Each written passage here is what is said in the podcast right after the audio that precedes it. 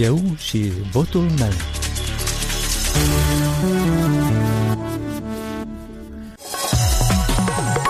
Bine v-am găsit, eu sunt Valentina Ursu și vă invit să ascultați emisiunea post-electorală la Radio Europa Liberă, unde puteți afla gândurile alegătorului și opinia expertului. Partidul Acțiune și Solidaritate a obținut 63 din cele 101 mandate din legislativ în urma alegerilor anticipate de duminică. Astfel, partidul Mai Sandu va avea o majoritate confortabilă de peste 60%. O convorbire cu politologul român Iulian Chifu, fost consilier prezidențial, pe care l-am întrebat întrebat ce trebuie să urmeze după această victorie covârșitoare a PAS ajuns la guvernare.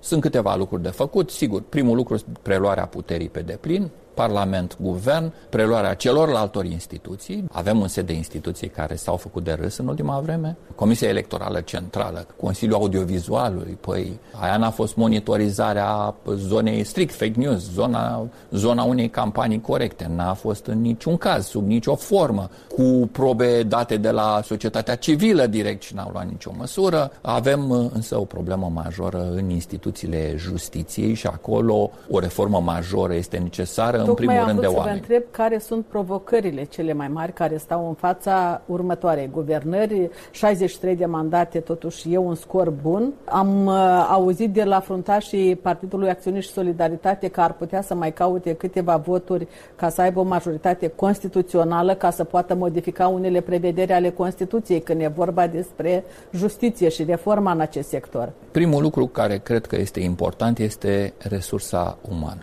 Resursa de cadre în Republica Moldova, în general, este foarte complicată. Noi facem acum studiu pe strategia de securitate națională și un sondaj pe percepție. Să știți că fuga tinerilor, fuga din țara tinerilor, a experților și a forței de muncă devine amenințare de securitate națională în Republica Moldova. Nu există măsuri de natură coercitivă pentru a opri acest exod, ci doar pe cele care înseamnă o stabilizare. E adevărat, la nivel politic avem deja o deschidere, există o speranță în momentul de față, poate măcar să fie stopat exodul sau încetinit dacă nu aduși oameni înapoi. În al doilea rând, în spațiu public trebuie spus că nivelul de salarizare e foarte redus cine să vină în spațiu public să ocupe niște poziții și în condiții de integritate, adică fără să-și obțină resursele din corupție, din alte acțiuni, în acest context trebuie avut foarte clar la îndemână faptul că Republica Moldova trebuie să crească, trebuie să crească economic, trebuie să aibă forța și să-și plătească și... să fie monocoloră? Absolut monocolor. Nu se pune de problemă. ce absolut monocoloră? Pentru că în momentul în care ai Doar câștigat... pasul trebuie să-și exact, asume întreaga guvernare? Evident. Nu există variantă. Înseamnă o abdicare de la o situație. Când ai ajuns la acest nivel cu asemenea majoritate, a abdica și a nu face un guvern monocolor și a nu-ți atinge proiectul este o fugă de răspundere.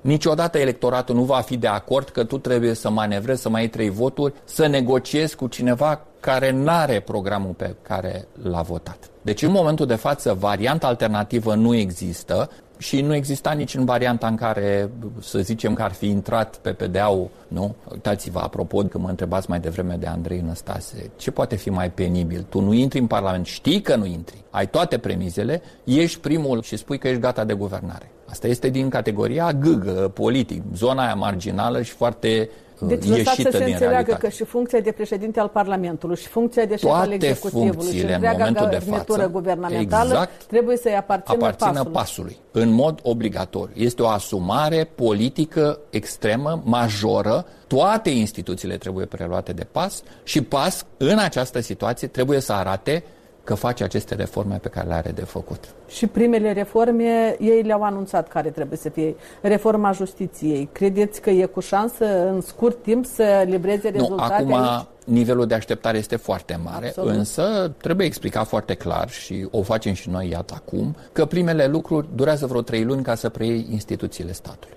În primul rând că, nu știu, probabil că se va merge mai repede de cele 30 de zile, dar formal 10 august ar fi convocarea Parlamentului. O să o vedem mai devreme, firește. Pe urmă, formarea fracțiunilor, votarea guvernului, eu sper că până la sfârșitul lunii iulie, începutul lunii august, să avem deja guvernul... Asta cunoașteți foarte bine. PAS a prezentat două componențe ale Cam guvernului va fi în fostul legislativ. Mă aștept ca acela ar, să fie. Ar putea să rămână aceiași da, oameni? În cea mai mare măsură, cred că acela va rămâne, pentru că e vorba de oameni care au fost validați, sunt în interiorul partidului, sunt oameni care au ajutat. Probabil că mai intră în discuție cu mici discuții, eventual, susținerea și activitatea lor în campania electorală. Dar deci nu cred că sunt probleme. Ideea nu este a unei nominalizări, ideea este a capacității de a face niște lucruri. Sigur, am și eu niște rezerve privind unele persoane, n-am să le evoc acum, dar e strict din punctul de vedere al capacităților. Nu mai nu uitați, pasul vine, Maia Sandu vine cu toată susținerea occidentală și cu deblocarea resurselor financiare și ale României.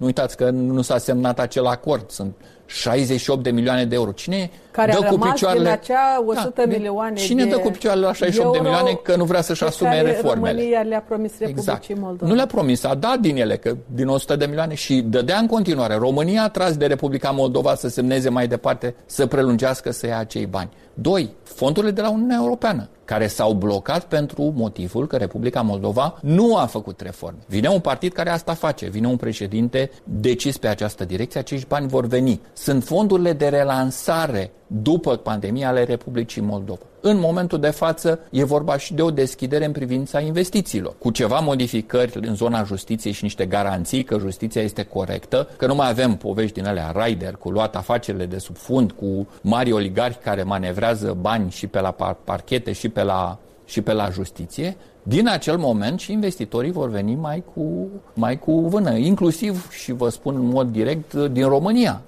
Investitori români sunt pregătiți să vină în Republica Moldova în condițiile în care, firește, au un tratament uh, corect. Ziceam că PAS a făcut două tentative cu o garnitură guvernamentală în fostul legislativ. La funcția de premier erau avansate două nume, a Nataliei Gavriliță și a lui Igor Grosu care din această figură, Cred că în momentul de față e doar o, e doar o opțiune. Oricare dintre ei ar putea să. Dar după mine, Natalia Gavriliță se va ocupa de guvern, iar Igor Grosu trebuie să se ocupe de Parlament. Nu uitați că e vorba de trei puteri în stat. Nu poți să lași Parlamentul mutând toată greutatea politică la guvern. Ai nevoie ca Parlamentul să fie gestionat de președintele partidului sau, mă rog, cel Dar care apropo, deține. dacă o parte din cei care au ajuns în Parlament pe lista Partidului Acțiune și Solidaritate se vor regăsi în guvern, atunci... Se vor completa. Vor, Veți vor... avea ocazia să vedeți cam cât de mulți pot să intre în funcții guvernamentale și administrative. Nu, guvernul o să aibă probabil 12-14 membri, ori mai fi și prin diverse instituții, deci trebuie să vedeți că și lista se va înainta și deci la 63 vom ajunge la 75, la 80 care vor intra în Parlament. E decizia pasului, e decizia partidului și practic e decizia președintelui Maia Sandu formula pe care o va adopta cel mai bine. Dar vă spun, părerea mea este că greutatea politică trebuie să rămână în Parlamentul Republicii Moldova pentru că acolo se vor vota legile, iar în momentul de față responsabilitatea este cu atât mai mare, cu cât nimeni nu te va ierta că n-ai 63 de voturi, că îți lipsește un vot sau nu știu cine nu e prezent sau într-o comisie a ieșit nu știu ce. Nu, acolo și trebuie apoi... să meargă uns trebuie să fie ceas, trebuie să fie niște președinți de comisii foarte serioși, trebuie echilibrat proporțional cu opoziția, adică vor trebui date comisii și la opoziție ca președinție, firește proporțional, dar practic controlezi Parlamentul, controlezi toată decizia din Parlament. Și Republica Moldova rămâne a fi un stat cu o formă de guvernare parlamentară. Este ceea ce avem la ora actuală la nivelul Republicii Moldova, dar în condițiile în care președintele aparține aceluiași partid și în condițiile în care victoria partidului de fapt ține de imaginea președintelui, eu cred că de facto conducătorul statului este Maia Sandu și, firește, dacă va exista și o majoritate constituțională, mă aștept ca acest lucru să fie consemnat și constituțional și mă aștept, în primul rând, cel puțin cu atribuțiile reale, pentru că nu uitați că o serie de atribuții au fost luate de la președinte în diferite momente cu diferite motive, dar mai mult de atât am aștept ca unele dintre legile constituționale care așteaptă de multă vreme, vezi, limba română în Constituție, să își găsească soluția. Politologul de la București, Iulian Chifu, toate interviurile postelectorale, inclusiv video, pot fi găsite pe net la moldova.europalibera.org. Europa Liberă a căutat să afle ce cred alegătorii despre viitorul cooperării Republicii Moldova cu Estul și cu Vestul. Trebuie să trăim bine cu vecinii, și cu rușii, și cu românii, și cu ucrainenii, pe care până nu de mult relații am avut cam proaste și nu eram recunoscuți de nici o țară din Europa. Acum, datorită mai Sandu, suntem recunoscuți și ne scoate în lumii. Fetița asta e un dar la Dumnezeu. Aș terminăm cu corupția, cu nejustiția, cu toate mafile, cu toate schemele. Corupția a fost mare. Păi dacă am fost furați de miliarde, în sfârșit sperăm să avem ieșiri în Europa. Nu suntem sub o presiune cum eram pe vremea rușilor. Acum suntem liberi și îmi pare bine când darul ăsta de la Dumnezeu îl avem. Cu Rusia ne împăcăm. А Спирка а с нестімічні піной. А сапричези, лезери ношташки, кветки, а сутка отсутленой. Так по порсу лес треба стіміць дотас. Спирка парламенту, гуверну, присоединители, а с коляска шаукали, интересанташи, буна. Умные теля двух маток сосет. Мы же хотим, чтобы и оттуда можно было поесть, и оттуда со всеми дружить. Direcția spre Europa este mai bună decât direcția spre Rusia, deoarece personal mai mult mă văd în valorile din vest decât din est, dar posibil să fie și direcția din est. Eu sper să ne îndepărtăm de Rusia, fiindcă nimic pozitiv cu Putin noi nu putem obține. N-ar trebui delegat cu dânsul și cu toți apropiații lui. Sperăm că viitor să avem o relație bună cu Europa și Rusia depinde de comportamentul lor, cum se comportă ei. Deci, dar după cum vedem comportarea lor cu Ucraina, cu vecinilor, este o comportare civilizată ca de niște state care se respectă. Rusia să înlăturăm cum ne-au înlăturat ei pe noi, cum s-au bătut joc din noi. Dar piața ei numai să fac râs din producția noastră. N-a fi nevoie să alerge pe la Moscova, să le calci cu tractorul, să le fărâme și să bată joc de dânsă. Ei poate numai să ne bată cu Transnistria, să ne pui o leacă viața în roate, dar poate să mai deștepta și ea de pe malul Nistrului și vor trage la rudele lor de dincoace și s-or deștepta aici și mi s-or duce să voteze pentru 25 de dolari și 200 de lei. Ea mai mai și bani le mai dat și l-au votat pe Dodon. В России я считаю, что полно своих проблем, они должны их решать как-то сами. Молдова должна быть нейтральным государством. Я считаю, что мы не должны сильно сближаться, например, с Россией или там сильно сближаться с какими-то европейскими странами. Мы должны сами строить экономику. Мы никому не нужны со своим старым чемоданом. Мы все пытаемся то в Европу, то в Россию и так далее. Мы должны сами построить свою экономику, мы должны сами добиться чего-то, чтобы нам самим было не стыдно, грубо говоря, посмотреть на себя в зеркало, а потом уже смотреть на Россию, на Европу и так далее. Suntem mici, trebuie să avem mândrie, trebuie să avem demnitate și spunem, mă rog, Rusia e țară mare, noi am vrea să avem un vecin normal, dar dacă el e nenormal. Numai conflicte, Ucraina conflict, Donbass conflict, Gruzia conflict, Osetia conflict, total conflict. Dar o vedeți așa, pur și simplu, să o lase pe Republica Moldova în pace? Nu văd. Încetșor de spus, băi, noi vrem să fim prieteni cu voi, dar fiți niște oameni normali.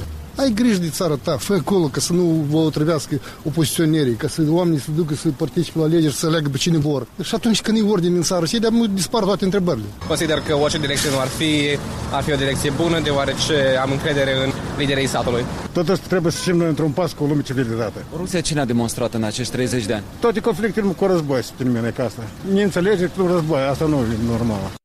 Sergiu Culeac a adunat voci la întâmplare pe străzile capitale și pe final minutul post-electoral cu Vasile Botnaru. Norii nu au tălâncuță. Ați văzut cât de repede se așează colbul după campania electorală? Ca după cereada satului, care pleacă înfometată în zori ca să facă plinul. Tot despre colb ne spune expresia s-a ales praful din ei. Care avană îi mai place lui Creangă. Da, îi place prefer prezentul în cazul lui Ion Creangă, pentru că bunicul de la Humulești continuă să-și spună nemuritoarele povești, spre deosebire de zgomotoșii concurenți electorali, din care s-a ales doar pulberea. Desigur că se mai aud bălângănind în căutarea de justificări pompoase și îndreptățiri naive, dar sună tot mai înnăbușit ca talanga legată la gâtul unei capre bezmetice, ce-i dă de veste baciului pe unde hoinărește. S-ar părea că cel mai greu suportă înfrângerea liota socialiștilor înghesuiți în același borcan cu comuniștii că doar erau atât de hotărâți să dea foc la casă, cu două zile înainte de alegeri, când împărțeau pielea ursului ce se plimba în pădure deopotrivă cu șorcovarii teleghidați din exil. În realitate se vede de la o poștă cum au răsuflat ușurați că au scăpat de promisiunile fanteziste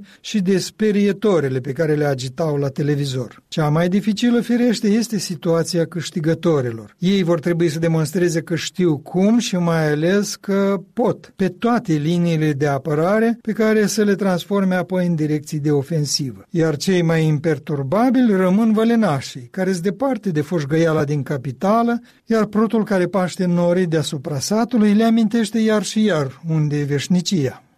Punem punct aici. Pe internet ne găsiți la orice oră la moldova.europalibera.org. Vă recomandăm și paginile noastre de pe rețelele sociale, Facebook, YouTube, Instagram. Valentina Ursu vă mulțumește pentru atenție aici, Radio Europa Liberă.